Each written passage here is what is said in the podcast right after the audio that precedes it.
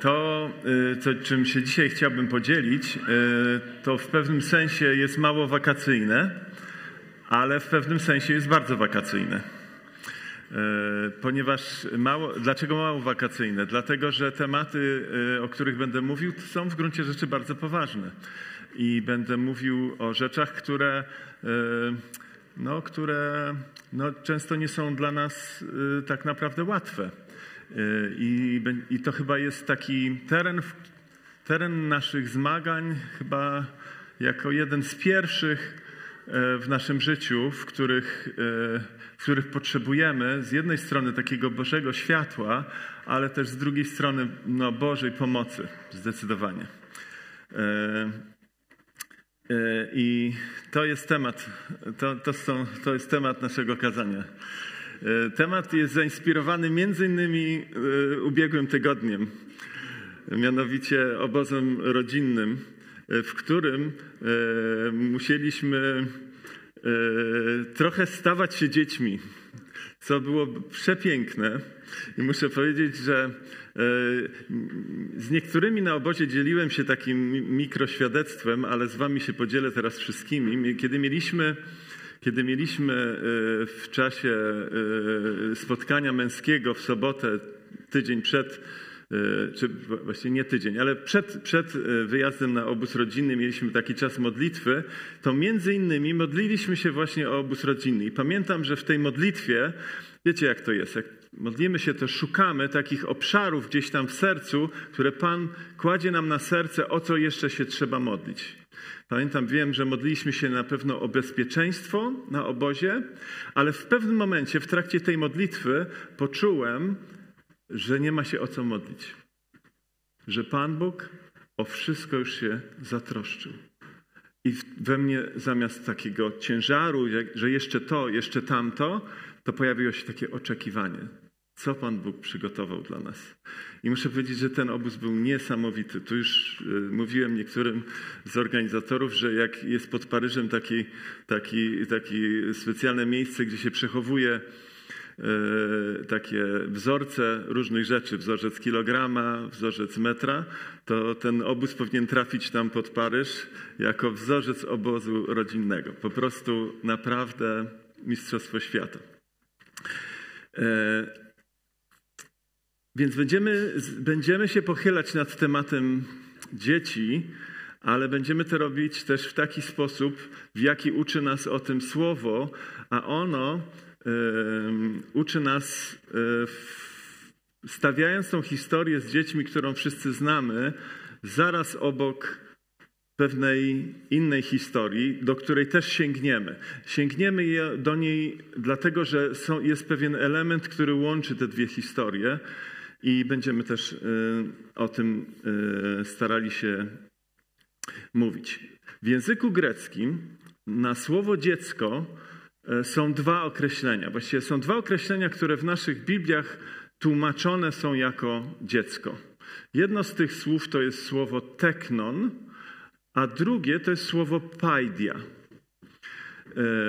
W obu przypadkach w naszych Bibliach pojawi się słowo dziecko.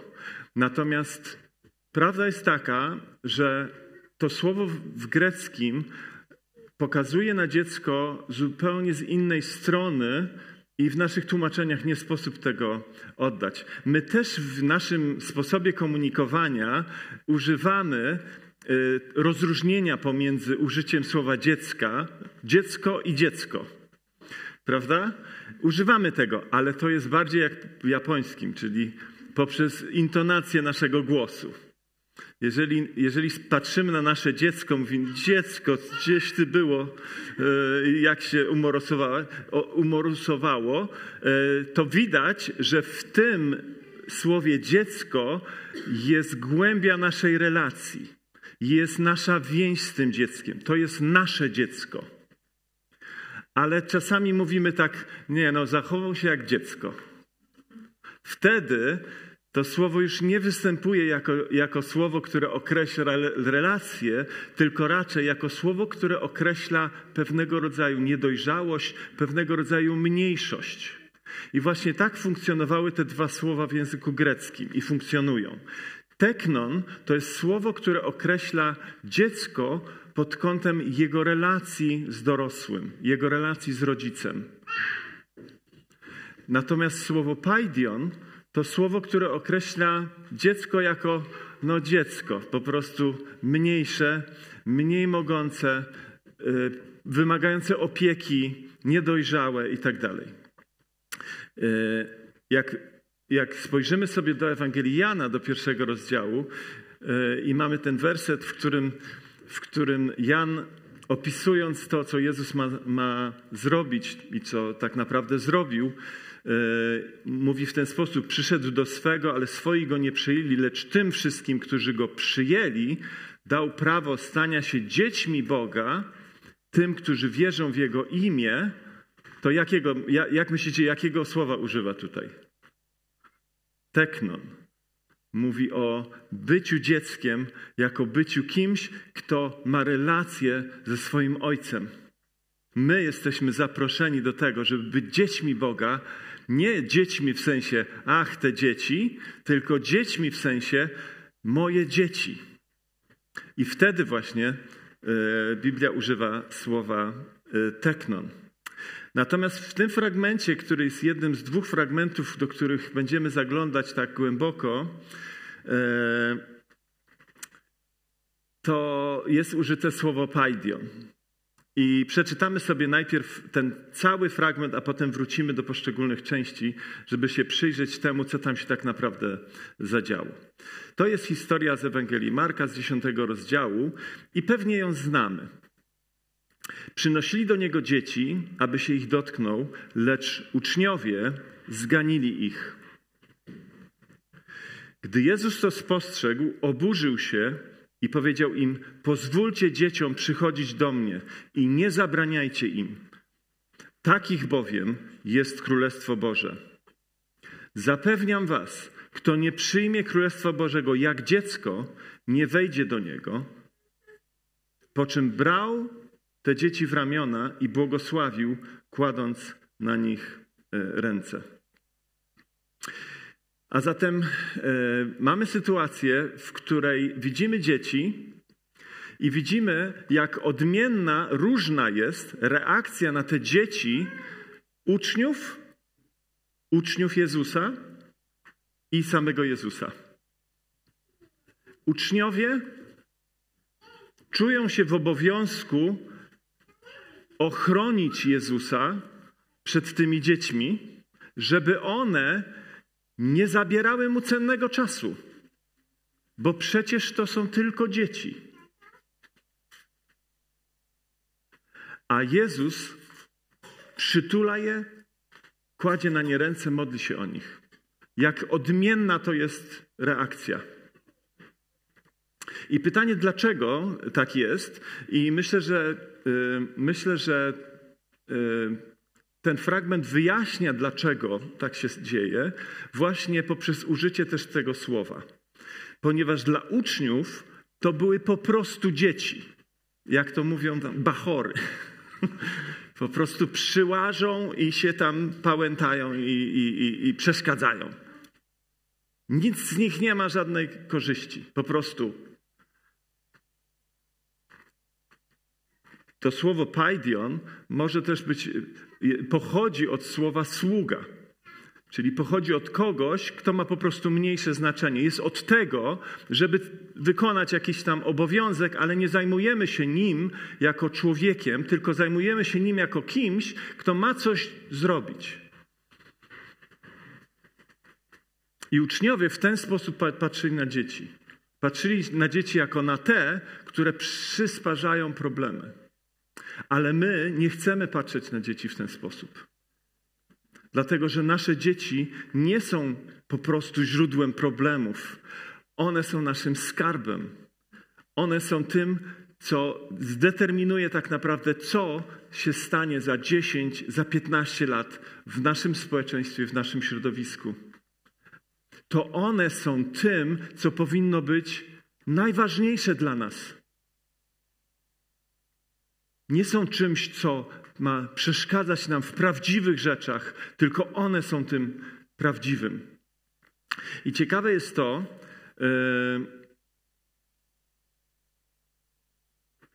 Ciekawe jest to, jak, jak ta, ta, postawa Jezusa i postawa uczniów roz, rozchodzą się.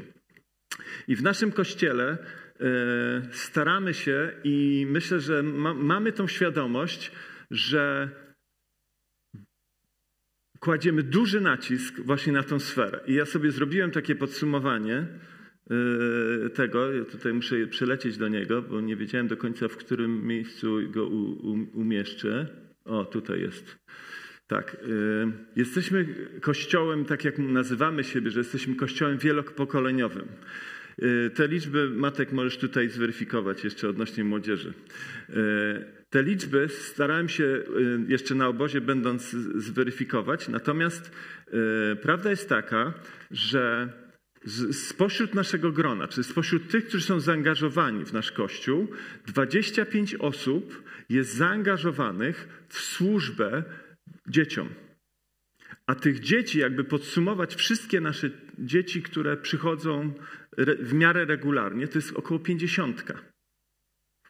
Jeśli tutaj na sali jest 100 miejsc mniej więcej, plus minus, to zobaczcie, że, że tak naprawdę można by prawie wypełnić tą salę tymi, którzy, którzy są zaangażowani właśnie w tą służbę. A jeżeli do, doliczyć do, do, tego to wszystko, co dzieje się w młodzieżówce, to prawdopodobnie już by się tutaj nie zmieściło. I rzeczywiście jest tak, że dwa razy w roku, trzy razy w roku robimy takie duże wydarzenia, a dwa z tych trzech są adresatem tych wydarzeń są dzieci.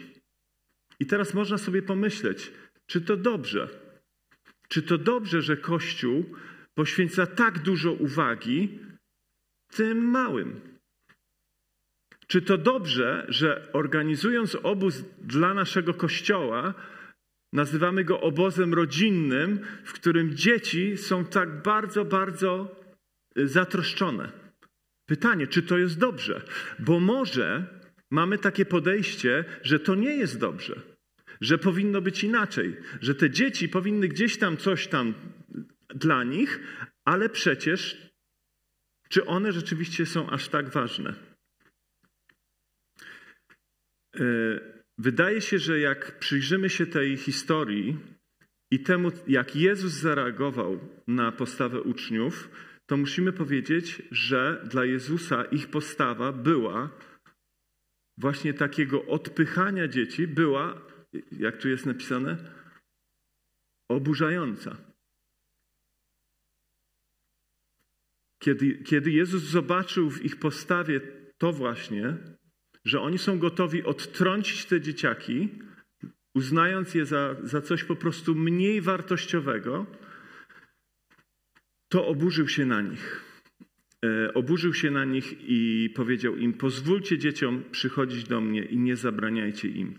Takich bowiem e, jest Królestwo Boże. I teraz można by się zastanowić, co to jest takiego w dzieciach, na co Jezus się powołuje, mówiąc, że takich jest bowiem Królestwo Boże. Ponieważ On w tym, co mówi, winduje jakby ich mówi, to wy powinniście z nich wziąć przykład. Powinniście patrzeć tak jak oni, być tak jak oni. Jak pomyślałem, jak można zdefiniować dziecko, do którego momentu dziecko jest dzieckiem, a od którego momentu staje się dorosłym, to wiecie, co przyszło mi do głowy? Przyszło mi do głowy, że dziecko przestaje być dzieckiem, kiedy zaczyna płacić za siebie. Kiedy zaczyna płacić za siebie, to przestaje być już dzieckiem. I my w, tak naprawdę w procesie wychowywania umieszczamy ten element odpowiedzialności gdzieś tam już dosyć wcześnie. I w momencie, kiedy ten element odpowiedzialności, takiej nawet finansowej, zaczyna być obecny, od tego momentu dziecko przestaje być dzieckiem, bo zaczyna wchodzić w dorosłość. Zgodzimy się z tym, że to jest dobry obraz? I teraz, kiedy spojrzymy w ten sposób na tą definicję dzieciństwa, i to, co Jezus powiedział o Królestwie Bożym i o wchodzeniu do Niego, to nam wszystko zaczyna pasować. Bo widzimy, że trzeba przyjąć Królestwo tak jak dziecko. To znaczy, nie mogąc za nie zapłacić. To znaczy, nie mogąc się po prostu zamówiłem, płacę. Musimy sobie zdać sprawę z tego, że nie mamy czym zapłacić. I myślę, że Jezus to chciał uczniom pokazać. A to jest po prostu pokora. Jak byłem mały, zdarzyło się w mojej rodzinie, że ktoś z rodziny zgubił pieniądze. Wiecie, jak to jest? Pensja, to wszystko wtedy, wiele lat temu, w gotówce, żadnych kont bankowych, po prostu fizyczny pieniądz i ktoś po prostu gdzieś coś patrzy, nie ma. I to było takie silne przeżycie dla rodziny, na tyle silne, że ja miałem chyba z pięć lat i pamiętam to dokładnie. Pamiętam tą, tą taką intensywną atmosferę, taką gęstą, że i co teraz? I pamiętam, że miałem gdzieś schowane, znalezione, nie wiem jak to można u, u, ująć, znalezione pięć złotych, jeszcze takie, czy, czy, albo dwa złote, to były takie, takie y, z takiego aluminium zrobione, y, ten, taka lekka moneta. I pamiętam, że, że, że uczestnicząc w tym napięciu, podszedłem do mojej mamy, wyciągnąłem gdzieś tam, miałem pomiędzy jakimiś zabawkami schowane te dwa złote, przyszedłem do mojej mamy i powiedziałem, ma, ja, ja, ja mam pieniądze. I oczywiście mama przyjęła je, ale tak to jest z nami też w obliczu naszego zapłacenia za, za, za wejście, za ten bilet do królestwa. My możemy mieć wrażenie, że my coś robimy, ale dopóki sobie nie zdamy sprawę z tego, co te nasze dwa złote, jaką ono ma wartość w porównaniu do tego, co naprawdę to kosztowało, to właśnie wtedy zaczynamy, wtedy, jeżeli sobie nie zdajemy z tego sprawę, to stajemy się jak uczniowie w tej historii. Wydaje nam się, że jesteśmy lepsi. Wydaje nam się, że nam się bardziej należy niż tym dzieciom. I właśnie na to Jezus zwraca uwagę. I ciekawe y, jest to, jak czułe jest Jezusa podejście do tych dzieci.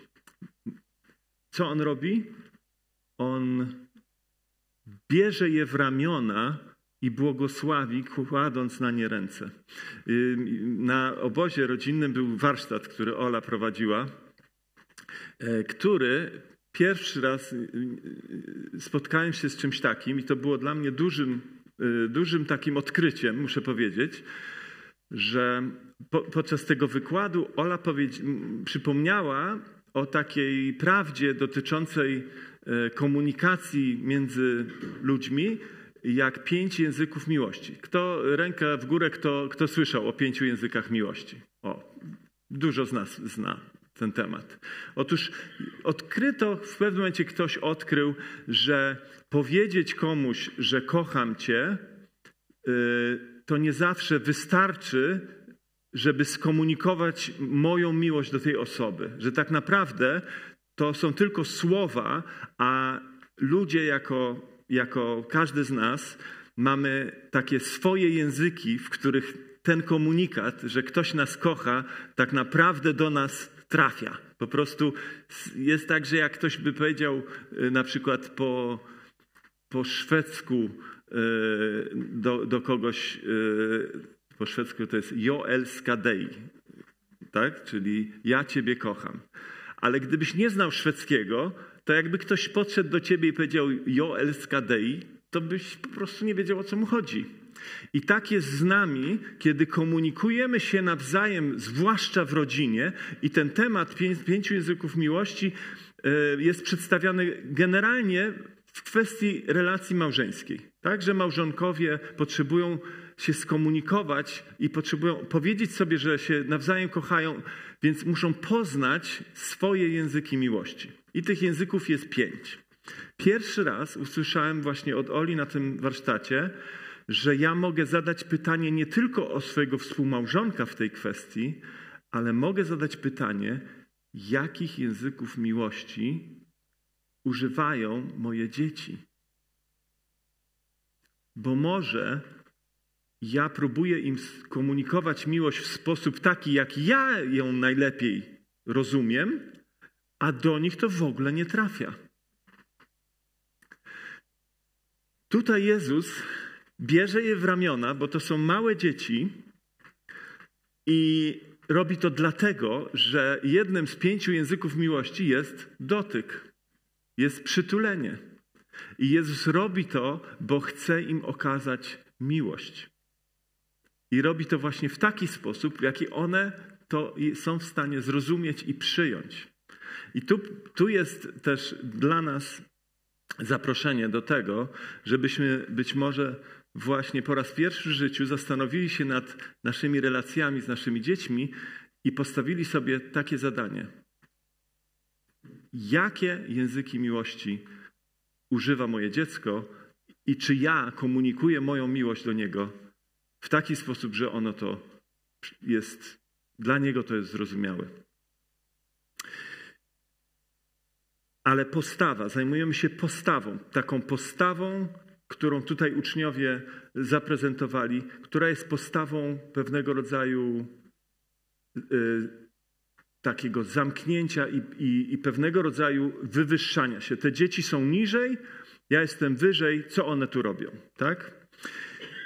I ten fragment y, jest fragmentem, który sąsiaduje z innym fragmentem i chciałem powiedzieć, że to będzie dopiero szok, jak powiem, w jaki to jest fragment.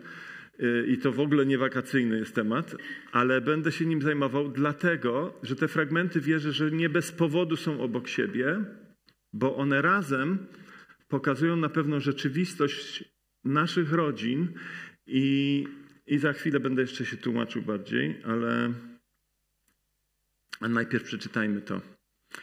To jest początek tego rozdziału, fragment przed tym właśnie, e, który przed chwilą czytaliśmy. A gdy stamtąd wyruszył i przyszedł w granice Judei i Zajordania, znów schodziły się do niego tłumy, a on, jak to miał w zwyczaju, znów je uczył. Wtedy podeszli do niego faryzeusze i wystawiając go na próbę, zaczęli go pytać, czy wolno mężowi, mężowi rozwieść się z żoną? A on odpowiedział, co wam nakazał Mojżesz? Oni na to, Mojżesz zezwolił napisać dokument rozwodowy i rozwieść się. W bardzo wielu fragmentach ta historia powtarza się ciągle i ciągle. Jest Jezus, są uczniowie i co? I jak już są Jezus i uczniowie, to najprawdopodobniej jeszcze są tłumy i są faryzeusze, tak? I my sobie myślimy, a no tak, będziemy się nabijać z faryzeuszy. Nie? Teraz będziemy sobie myśleć, ach, ci faryzeusze. To chciałem wam powiedzieć, że bardzo łatwo stać się faryzeuszem. Bardzo łatwo stać się faryzeuszem. To nie jest nic trudnego, to nie jest nic bardzo dalekiego od nas.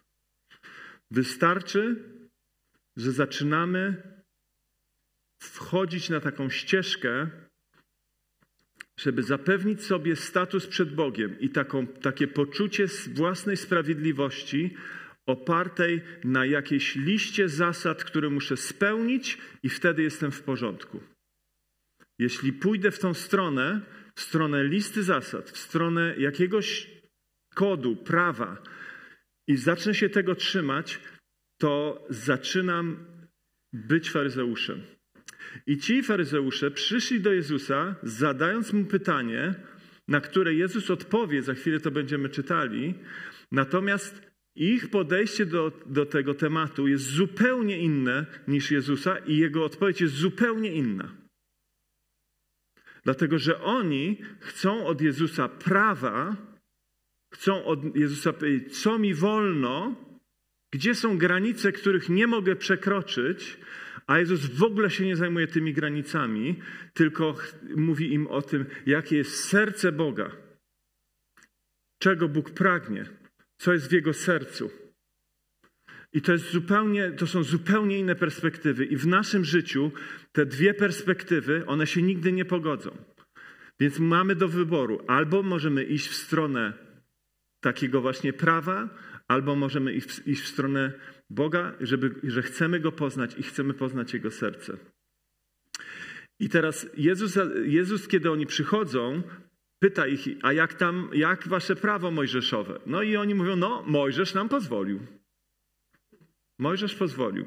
Gdybyśmy spojrzeli na ten, na ten fragment e, z Księgi Powtórzonego Prawa na temat rozwodów, to, to prawdę mówiąc, to, co tam jest napisane, a to, co się dzieje i co się działo w tamtych czasach, gdzie ten temat rozwodu był, był ekstremalnie nadużywany, to w naszych czasach to już jest w ogóle masakra. Pewnie wiemy, że 30% małżeństw kończy się w Polsce, kończy się rozwodami. W Stanach Zjednoczonych podobno 50% małżeństw kończy się rozwodami. I cokolwiek byśmy na ten temat nie powiedzieli, to, e, to, to wiemy, że to jest w ogóle temat bardzo skomplikowany i ja się nie będę zajmował tematem rozwodu jako takiego. Kiedy wolno, kiedy nie wolno, jak to w ogóle i tak dalej. Od strony prawnej nie dostaniecie tu żadnej informacji. Dlatego, że Jezus też nie zajmuje się tutaj od strony prawnej. Ale zanim, zanim to, y, tym, tą odpowiedzią Jezusa się y, zajmiemy, to chciałem przeczytać wiersz, piękny wiersz y, Wiesławy Szymborskiej pod tytułem Rozwód. Ja wiem, że tam literki mogą być małe, ale ja postaram się go przeczytać, więc, więc będziecie mogli tylko śledzić. Rozwód. Dla kotka nowy pan, dla pieska nowa pani. Dla mebli schody, łomot, wóz i przewóz. Dla ścian jasne kwadraty po zdjętych obrazach. Dla sąsiadów z parteru temat przerwa w nudzie. Dla samochodu lepiej, gdyby były dwa. E, dla powieści poezji zgoda, bierz co chcesz. Gorzej z encyklopedią i sprzętem wideo. No i z tym przewodnikiem poprawnej pisowni, y, gdzie chyba są wskazówki w kwestii dwojga imion. Czy je jeszcze, czy jeszcze łączyć je spójnikiem i, czy już tylko rozdzielać kropką.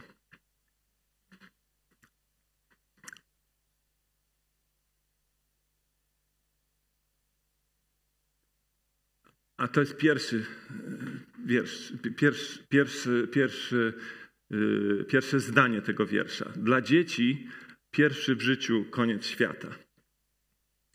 Myślę, że kiedy myślimy o, o tej rzeczywistości, to w tym wierszu pokazane jest trochę coś więcej niż tylko prawo, coś więcej niż tylko co mi wolno i jak powinienem się zachowywać w świetle tego, co mi wolno. I Jezus mówi tak w odpowiedzi na ich pytanie. Wówczas Jezus powiedział im: Z powodu zatwardziałości waszego serca napisał wam ten nakaz. Jednak od początku stworzenia Bóg uczynił ich mężczyzną i kobietą.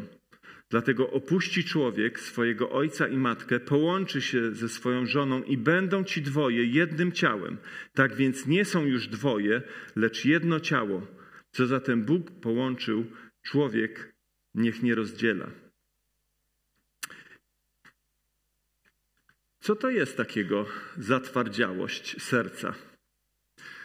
To jest słowo greckie, tutaj to opisuje, yy, składa się z dwóch słów: sklerokardia. Skleroza nam się tam kojarzy, nie? ale nie wiem czy z twardością, może z twardością umysłu, że nie przyjmuje już, zapominamy. To słowo też jest użyte w, w szóstym rozdziale Ewangelii Jana, kiedy Jezus mówi do, do ludzi, do swoich uczniów i do wszystkich tam, którzy przyszli, którzy chcieli go obwołać królem, mówi takie słowa, po których oni odwracają się i mówią: Twarda to mowa, któż jej słuchać może? To używają właśnie tego słowa skleros. Twarda.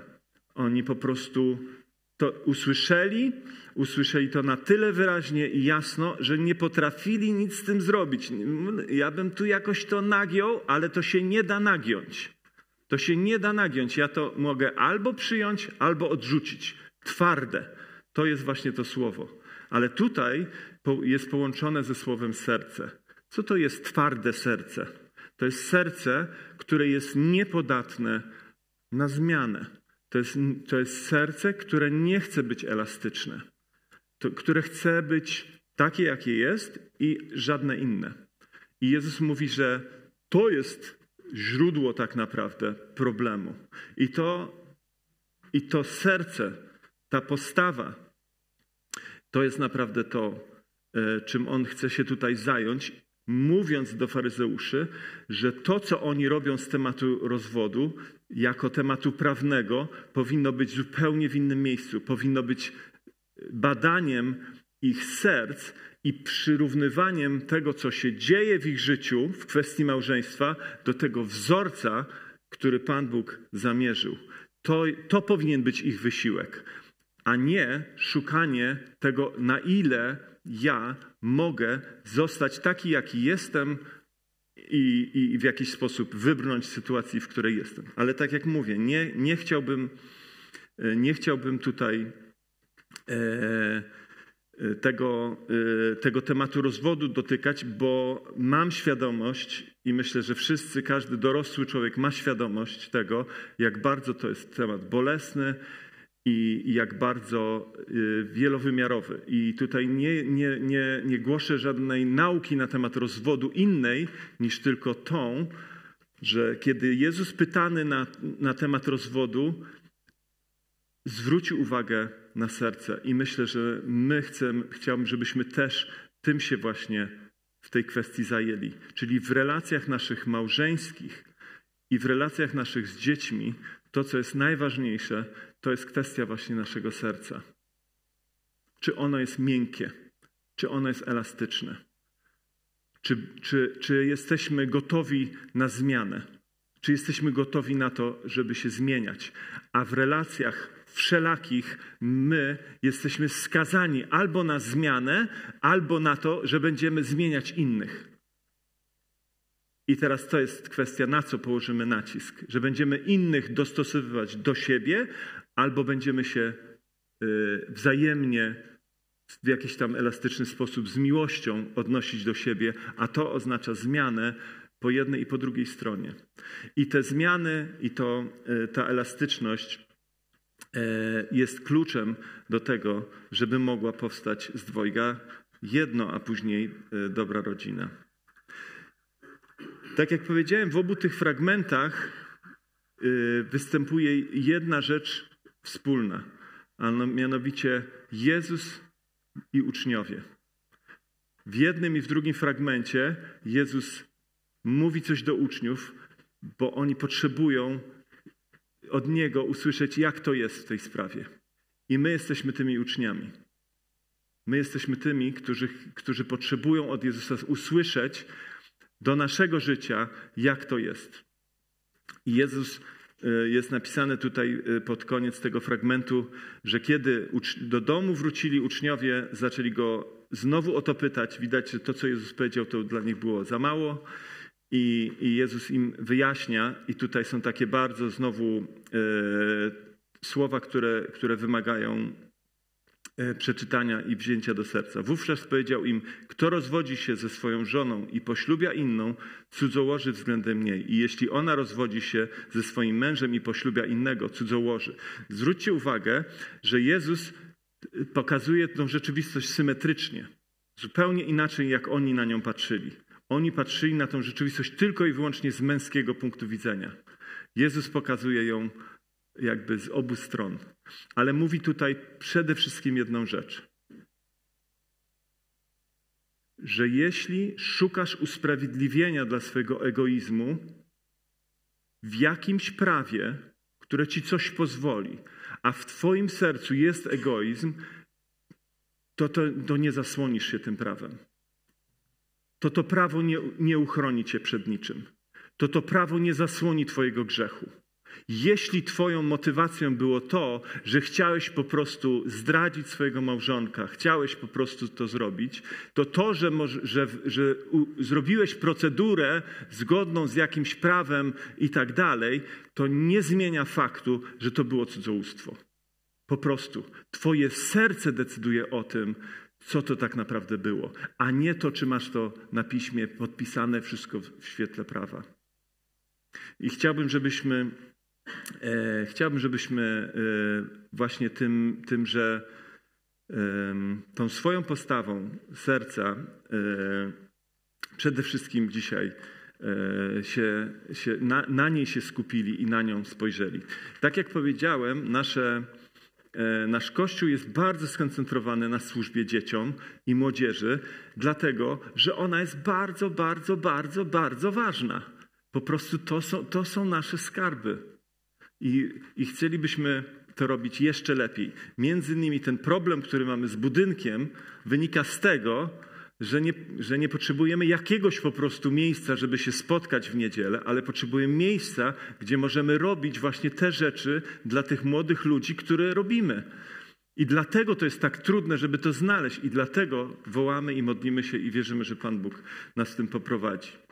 A teraz wnioski do zastosowania z tego, co słyszeliśmy. Wniosek numer jeden. Czy mógłbyś pomyśleć nad jednym dzieckiem, które jest gdzieś w Twoim otoczeniu, o które mógłbyś, które nie jest Twoim dzieckiem, nie jest Twoim dzieckiem, ale znasz je, masz, masz możliwość obserwować jego życie. Czy mógłbyś to dziecko uczynić swoim w cudzysłowie? Mógłbyś przejść z tej relacji paidia do tekna, czy mógłbyś zacząć o to dziecko regularnie modlić się i, i być wrażliwy na to, czy możesz coś dla niego zrobić? Dawno temu byłem na takim obozie, który, gdzie głównym mówcą był George Verwer, założyciel e, OM-u, takiej dużej e, organizacji misyjnej. I on, jak opowiadał tam swoje świadectwo, to powiedział tak. Jak byłem małym chłopcem, i bawiłem się na podwórku. Jakimś sposobem pewna starsza kobieta, wierząca, upatrzyła mnie sobie, zobaczyła mnie, zauważyła mnie wśród tych innych dzieci, kiedy ja tam w tej piaskownicy czy na tym rowerku i zaczęła się o mnie modlić. I, I dzień w dzień modliła się o mnie. Po jakimś czasie, latach, dała mu jakąś tam książeczkę o Bogu. A po iluś tam latach on na jakiejś ewangelizacji nawrócił się. I potem jakoś się dowiedział w ogóle o niej. Ale wszystko się zaczęło od tego, że jakaś kobieta po prostu uczyniła go adresatem swojej troski, takiej chrześcijańskiej troski. Czy mógłbyś zrobić to samo wobec jakiegoś dziecka? Czy mógłbyś zrobić listę języków miłości swoich dzieci? po to, żeby im skomunikować swoją miłość w taki sposób, w jakim one ją zrozumieją. I wreszcie, czy, czy możesz stanąć przed Bogiem i prosić Go o to, żeby Twoje serce zoperował, jeśli jest tam jakaś twardość. Jeśli jest tam jakieś miejsce, które wymaga uelastycznienia.